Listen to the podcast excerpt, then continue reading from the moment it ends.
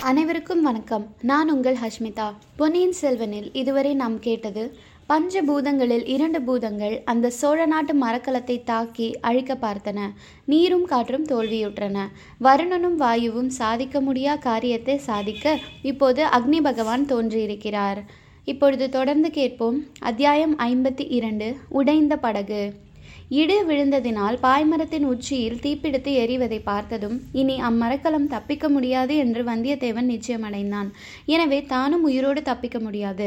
வந்தியத்தேவனுக்கு அப்போது சிறிதும் மன மனக்லேசம் உண்டாகவில்லை. உற்சாகம்தான் மிகுந்தது. கலகலவென்று சிரித்தான். பாய்மரத்தோடு தன்னை கட்டியிருந்த கயிற்றை அவிழ்த்து விட்டான் நடுக்கடலில் தீயில் வெந்து சாக வேண்டியதில்லை அல்லவா? அதை காட்டிலும் குளிர்ந்த நீரில் மூழ்கி கடலின் அடியில் சென்று அமைதியாக உயிர் விடுவது மேலல்லவா? ஆயுளில் மிச்சமுள்ள சிறிது நேரத்தை வீணாக்க வந்தியத்தேவன் விரும்பவில்லை. தீப்பற்றி எரிந்த கப்பலின் வெளிச்சத்தில் சுற்றுமுற்றும் நன்றாக பார்த்து கொந்தளித்த கடலின் சௌந்தரியத்தை அனுபவிக்க விரும்பினான். தன் உடல் சமாதி அடைய போகும் இடத்தை நன்றாக பார்த்து கொள்வது நல்லதல்லவா? இம்மாதிரி அகால மரணம் அடைந்தவர்கள் ஆவி உருவத்தில் இறந்த இடத்தை சுற்றி வந்து கொண்டிருப்பார்கள் என்று சொல்வார்களே. அம்மாதிரி தன்னாவியும் இந்த கடலின் மேலே மேலேயே வட்டமிட்டு கொண்டிருக்குமோ? காற்றில் மிதக்குமோ? அலைகளின் மேலே உலாவுமோ? சுழக்காற்று அடிக்கும்போது தன் ஆவியும் சுற்றி சுற்றி வருமோ?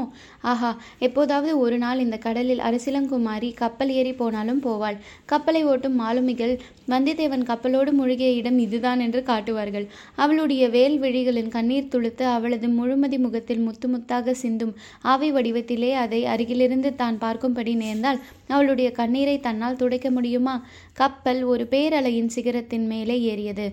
பாய்மர தீவர்த்தி போட்ட வெளிச்சத்தில் சுற்றிலும் வெகு தூரம் தெரிந்தது. கரும் பளிங்கு நிறம் பெற்று திகழ்ந்த கடல் நீரில் பாய்மர தீயின் ஒளி விழுந்த இடம் மட்டும் பொன் வெள்ளமாக திகழ்ந்தது. இந்த அழகின் அற்புதத்தை வந்தியத்தேவன் பார்த்து மகிழ்ந்து முடிவதற்குள் அவனுடைய கண்ணையும் கவனத்தையும் வேறொன்று கவர்ந்தது. சுற் சற்று தூரத்தில் அவன் ஒரு மலக்க மரக்கலத்தை பார்த்தான். அதில் புலிக்கொடி பறக்க கண்டான். கடவுளே உன் விந்தைகளுக்கு எல்லையே இல்லை போலும். அந்த மரக்கலத்திலே வருகிறவர் இளவரசர் அருள்மொழிவர்மராகத்தான் இருக்க வேண்டும். தன்னை தேடிக்கொண்டுதான் அவர் வருகிறார் என்று அவனுடைய உள்ளுணர்ச்சி கூறியது. வந்தியத்தேவன் ஏறி இருந்த கப்பல் சிக்கிக்கொண்டு தத்தளித்த அதே சுழிக்காற்றில் பார்த்திபேந்திரனுடைய கப்பலும் அகப்பட்டு கொண்டது.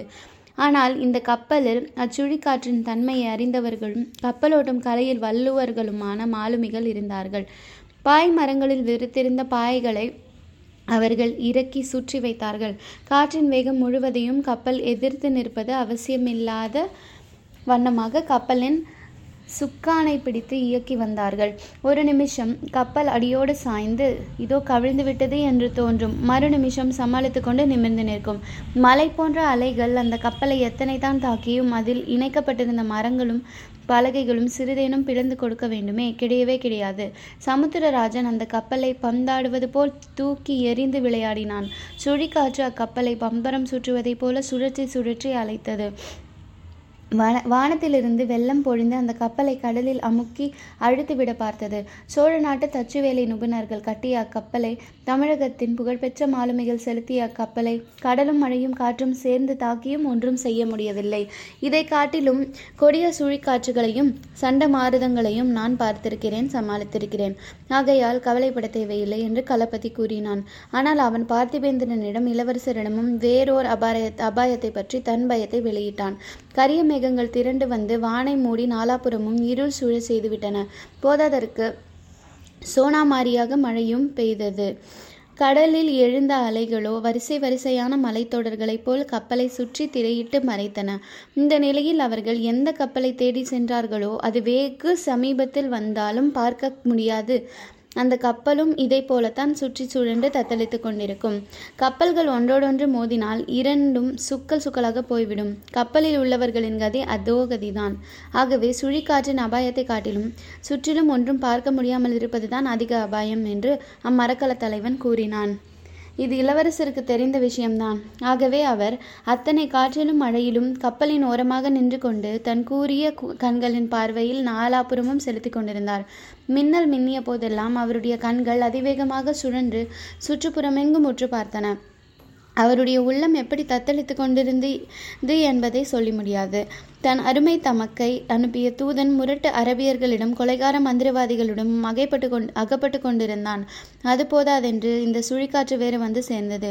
ஒருவேளை அவ்வீர வாலிபன் ஏறியுள்ள கப்பலை கண்டுபிடிக்க முடியாமலே போய்விடுமோ? கண்டுபிடித்தாலும் அவனை உயிரோடு காண்பது சாத்தியமா? களபதி அஞ்சுவது போல் அவன் ஏறியிருக்கும் கப்பல் மேல் நம் கப்பல் மோதி இரண்டும் கடலில் மூழ்கினால் வேடிக்கையாகத்தான் இருக்கும். ஆனால் தந்தையிடம் சொல்ல வேண்டிய செய்தியை சொல்வது யார்? பார்த்திபேந்திரனிடம் அந்த குடும்ப ரகசியத்தை கூறுவது இயலாத காரியம். கூறினால் அந்த பல்லவனுக்கு அது கேலியா இருக்கும் அதன் முக்கியத்துவத்தை அவன் உணர மாட்டான் இதுகாரும் இளவரசர் செய்ய எண்ணிய காரியம் எதிலும் தோல்வியடைந்ததில்லை. இப்போது தோல்வி ஏற்பட்டு விடுமோ? இல்லை ஒரு நாளும் இல்லை. பொன்னியின் செல்வனுக்கு தீங்கு நேருவதையோ தோல்வி ஏற்படுவதையோ சமுத்திரராஜன் பார்த்து கொண்டிருக்க மாட்டான். இருளையும் மழையையும் கிழித்து கொண்டு எல்லா திசைகளையும் பார்த்து கொண்டிருந்த இளவரசரும் அந்த பேரிடி முழக்கத்தை கேட்டார். அப்போது மின்னிய மின்னலுக்கு அவரும் கண்களை சிறிது மூடிக்கொள்ள வேண்டியதாயிற்று. கண்ணை திறந்து பார்த்தபோது மின்னல் வெளிச்சமில்லாத வேறொரு வெளிச்சத்தை கண்டார். சற்று தூரத்தில் ஒரு கப்பல் விரித்த பாய்மரங்களுடன் பேயாடுவது போல் ஆடிக்கொண்டிருந்தது. அதன் பாய்மரத்தின் உச்சியில் தீப்பற்றி எரிந்தது. அந்த தீயின் வெளிச்சத்தில் இளவரசர் அதில் ஒரு மனிதன் பாய்மரத்தோடு சேர்த்து நிற்பதை கண்டான். கடவுளே இத்தகைய அற்புதமும் நடக்கக்கூடுமோ? அவன் அந்த வீர இளைஞனாகிய வந்தியத்தேவன். அவன் மட்டும் ஏன் தனியாக நிற்கிறான்? மற்றவர்கள் என்ன ஆனார்கள்? அதை பற்றியெல்லாம் யோசிப்பதற்கு இப்போது நேரமில்லை. செய்ய வேண்டியது இன்னதென்பதை ஒரு நொடி பொழுதில் இளவரசர் தீர்மானித்துக் கொண்டார். அவர் பார்த்த காட்சியை கப்பலில் இருந்த மற்றவர்கள் பலரும் பார்த்தார்கள். அதோ என்று அவர்கள் ஏக காலத்தில் எழுப்பிய பெரிய கூச்சல் காற்றின் பயங்கர சப்தத்தையும் மீறிக்கொண்டு எழுந்தது. கப்பலோடு சேர்த்து கட்டியிருந்த படகண்டை போய் இளவரசர் நின்று கொண்டு அருகில் நின்ற மாலுமிகளை பார்த்து உங்களில் யார் என்னுடன் வருவீர்கள்? என்று உரத்த குரலில் கேட்டார். அவர் செய்ய உத்தேசித்த காரியம் என்னதென்று ஊகித்திருந்த மாலுமிகள் திகை திகைத்தார்கள். ஆயினும் பலர் போட்டியிட்டு முன்வந்தார்கள். பார்த்திபேந்திரனும் கலபதியும் வந்து தடுக்க பார்த்தார்கள். இளவரசே இது என்ன காரியம்? இந்த கொந்தளிக்கும் கடலின் படகு எப்படி செலுத்த முடியும்? எரிகின்ற கப்பலில் உள்ளவனை எப்படி காப்பாற்ற முடியும்? ஆனாலும் முயற்சி செய்து பார்க்கலாம். தாங்கள் போக வேண்டாம். போவதற்கு எங்களில் எத்தனையோ பேர் இருக்கிறார்கள் என்றான் பார்த்திபேந்திரன். ஜாக்கிரதை இச்சமயம் என்னை தடுக்க பார்க்கிறவர்களை நான் ஒரு நாளும் மன்னிக்க முடியாது என்று ராஜகம்பீரமான அதிகார தோரணையில் கூறினான் இளவரசர். அதே சமயத்தில் படகை அவிழ்த்து விட்டார். உங்களில் இரண்டு பேர் போதும் வாருங்கள் என்றார். படகு கடலில் இறங்கியது இளவரசர். அவர் குறிப்பிட்ட இருவரும் அதில் குதித்தார்கள். மறுகணமே படகு கப்பலை விட்டு அகன்று சென்றது. அலைகளின் மேல் ஆவேச கூத்தாடியது. இளவரசரும் மற்ற இருவரும் துடுப்புகளை பலங்கொண்டு மட்டும் வலித்தார்கள். சிறிது சிறிதாக படகு எரிகின்ற கப்பலை அணுகியது. இதற்குள் தீ உச்சியிலிருந்து பாதி பாய்மரம் வரையில் இறங்கிவிட்டிருந்தது. ஆனால் வந்தியத்தேவனோ அங்கே நின்று கொண்டிருந்தான். அவன் தீயின் வெளிச்சத்தில் கப்பலை பார்த்தான். கப்பலில் இருந்து இறக்கப்பட்டு வந்த படகையும் பார்த்தான். அந்த அதிசயத்தில் தன்னை மறந்திருந்தான். தான் ஏதேனும் செய்ய வேண்டும் என்று என்றே அவனுக்கு தோன்றவில்லை. குதி கடலில் குதி என்று கத்தினார் இளவரசர். அவன் காதில் அது விழவில்லை. செயலற்ற பதுமையைப் போல் நின்று கொண்டிருந்தான்.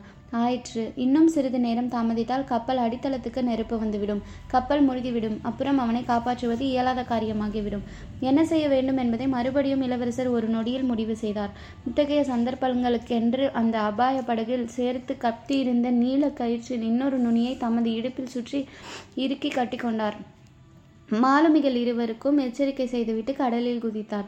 இத்தனை நேரம் படகுடன் விளையாடிய அலைகள் இப்போது இளவரசருடன் விளையாடின. ஒரு கணம் அவரை வானத்துக்கு உயர்த்தின. மறுகணம் பாதாளத்தில் தள்ளின. எனினும் இளவரசர் திசையும் குறியும் தவறாமல் எரிகின்ற கப்பலை நோக்கி வேகமாக போய்க் கொண்டிருந்தார். ஒரு பெரிய மிகப்பெரிய அலை வந்தது. இளவரசர் மேலே அது விழுந்திருந்தால் அவரை அமுக்கி கடலில் அடியில் கொண்டு போய் இருக்கக்கூடும். ஆனால் அது நல்ல அலை. இளவரசருக்கு ஏவல் செய்ய வந்தது. அவரை தன் உச்சியில் வைத்து தூக்கி கொண்டு போய் எரிகின்ற கப்பலின் மேல் தளத்தில் எரிந்தது. ஏற்கனவே கட்டு அவிழ்த்து கொண்டிருந்த வந்தியத்தேவன் இளவரசரை பார்த்ததும் ஆ என்று அலறி அவரை எடுப்பதற்காக தாவி குனிந்தான். இளவரசர் அவனுடைய கழுத்தை அப்படியே இறுக்கி கட்டிக்கொண்டார் அவன் காதுக்குள் என்னை பிடித்து கொண்டு வா விட்டு விடாதே என்றார். சொல்லி முடிந்த தட்சணமே இருவரும் மறுபடியும் கடலில் மிதந்த அலைகளினால் மொத்துண்டார்கள். மாலுமிகள் துடுப்பு தழுவதை நிறுத்தி கயிற்றை பிடித்து இழுக்கலானார்கள். இளவரசரும் அவரை உடம்பு பிடியாக உடும்பு பிடியாக பிடித்து கொண்டிருந்த வந்தியத்தேவனும் படகை அணுகினார்கள். படகை பிடித்து அதில் ஏறுவது எளிய காரியமில்லை. அலைகளுடன் போராடி கொண்டு வந்தியத்தேவனையும் தாங்கிக் கொண்டு படகில் ஏறுவதற்கு முயன்ற ஒவ்வொரு கணமும் ஒரு யுகமாக இருந்தது.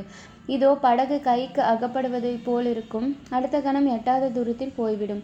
கடைசியாக அதற்கும் ஒரு பெரிய பெரிய அலை உதவி செய்தது.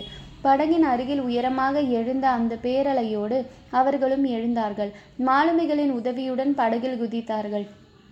துடுப்பை வலியுங்கள் வேகமாய் வலியுங்கள் என்றார் இளவரசர். ஏனெனில் எரிகின்ற கப்பல் கடலில் முழுகும் நேரம் நெருங்கி கொண்டிருந்தது. அப்படி முழுகும்போது ஏற்படும் கொந்தளிப்பில் படகு கவிழ்ந்தாலும் கவிழ்ந்துவிடும். அது மட்டுமன்று கப்பல் முழுகி தீ அணைத்து விட்டால் பிறகு மற்றொரு கப்பலை அவர்கள் பிடிப்பது அசாத்தியமாகி விடலாம். ஆஹா அதோ கப்பல் முழுக தொடங்கிவிட்டது. கொழுந்துவிட்டு எரிந்த பாய்மரங்களுடனே அது கடலில் முழுகிய காட்சிதான். என்ன பயங்கர சௌந்தரியமாய் இருந்தது. அதை அவர்களால் அதிக நேரம் அனுபவிக்க முடியவில்லை. இளவரசர் எதிர்பார்த்தது போலவே கடலில் ஒரு பெரிய கொந்தளிப்பு. வானலாவி மேலிருந்து அலை அலைகள். படகு என்னமோ அலைகளை சமாளித்து கொண்டது. ஆனால் எரிந்த கப்பல் மூழ்கியதும் சுற்றிலும் சூழ்ந்த இருளில் மற்றொரு கப்பல் இருந்த இடமே தெரியாமல் போயிற்று. திக்கு திசை ஒன்றுமே தெரியவில்லை. படகும் கப்பலும் ஒன்றையொன்று நெருங்கி கொண்டிருக்கின்றனவே அகன்று போய் கொண்டிருக்கின்றனவோ அதை தெரிந்து கொள்ளவும் வழியில்லை. இரண்டிலும் அபாயம் உண்டு. இருட்டில் கப்பல் இருக்கும் இடம் தெரியாமல் அதை நெருங்கி சென்று முட்டுக்கொண்டால் படகு துகள் துகளாகும். விலகி போய்விட்டால் கேட்பானேன். நடுக்கடலில் காரிருளில் அந்த சின்னஞ்சிறு படகினால் என்ன செய்ய முடியும்? சமுத்திரராஜனே உன் காதலி பொன்னி நதி தந்த அருமை செல்வனை நீதான் காப்பாற்ற வேண்டும். வாயு பகவானுடைய லீலைகள் வெகு வெகுவாக அதிசயமானவை. அந்த பெரும் சுழிக்காற்று எவ்வளவு அவசரமாக வந்ததோ அவ்வளவு அவசரமாகவே போய்விட்டது. போகும் வழியெல்லாம் கடலை படாத பாடுபடுத்திவிட்டு போய்விட்டது. சுழிக்காற்று போய்விட்டது சரிதான். ஆனால் அதனால் கடலில் ஏற்பட்ட கொந்தளிப்பு லேசில் அடங்கி விடாது ஒரு இரவும் ஒரு பகலும் நீடித்திருந்தாலும் இருக்கும். அந்த கொந்தளிப்பின் வேகம் நெடுந்தூரம் பிரயாணம் செய்யும் கோடிக்கரையில் விஸ்தாரமான மணல் பிரதேசத்தை எல்லாம் கடல் ஏறி மூடிவிடும். நாகப்பட்டினத்தின் கடற்கரை மீது பேரலைகள் மோதி இடித்து தகர்க்க பார்க்கும். இன்னும் அக்கொந்தளிப்பு காங்கேசன்துறை திரிகோணமலை வரையிலும் பரவும். மாதோட்டத்தையும் ராமேஸ்வரத்தையும் கூட ஒரு கை பார்த்துவிடும். இளவரசர் முதலியோர் ஏறியிருந்த படகு அலைகளால் முத்துண்டு மிதந்து கொண்டே இருந்தது. சிறிது நேரத்துக்கெல்லாம் துடுப்பு வலிப்பதையும் நிறுத்திவிட்டார்கள். திக்கும் திசையும் தெரியாத போது கப்பல் எங்கே இருந் இருக்கின்றதென்று தெரியாத போது துடுப்பு வலித்து ஆவதென்ன? காற்று ஓய்ந்து விட்டது மழை ஓய்ந்து விட்டது இடியும் மின்னலும் நின்றுவிட்டன ஆனால் அலைகளின் ஆங்காரம் மட்டும் சிறிதளவும் குன்றவில்லை. படகு அந்த அலைகள் தத்தளித்து கொண்டே இருந்தது. சற்றும் எதிர்பாராத ஒரு அபாயம் அதை நெருங்கி நெருங்கி வந்து கொண்டிருந்தது. இதோ வந்துவிட்டது எரிந்த கப்பல் முழுகி முழுகிற்றல்லவா? அப்போது முழுதும் எரியாத ஒரு பாய்மரம் அதிலிருந்து பிரிந்தது. கடலில் அது மிதந்து மிதந்து படகு கருகில் வந்தது. இருட்டின் காரணமாக வெகு சமீபத்தில் வரும் வரை அதை ஒருவரும் பார்க்கவில்லை. பார்த்த உடனே துடுப்பு வலிங்கள் துடுப்பு வலிங்கள் என்று இளவரசர் கூவினார். அவர் கூவி வாய் மூடுவதற்குள் அந்த பாய்மரம் படகின் அடிப்பகுதியில் இடித்தது. இடித்த வேகத்தில் படகு படார் என்று பிளந்தது. முதலில் இரண்டு பகுதிகளாக பிரிந்தது. பிறகு சிறிய சிறிய பலகை துண்டுகளாக பிளந்து சிதறியது. நண்பா பயப்படாதே. இந்த படகை காட்டிலும் அந்த பாய்மரம் பத்திரமானது. தாவி அதை பற்றிக்கொள் என்றார் இளவரசர். தொடர்ந்து கேளுங்கள். நன்றி வணக்கம்.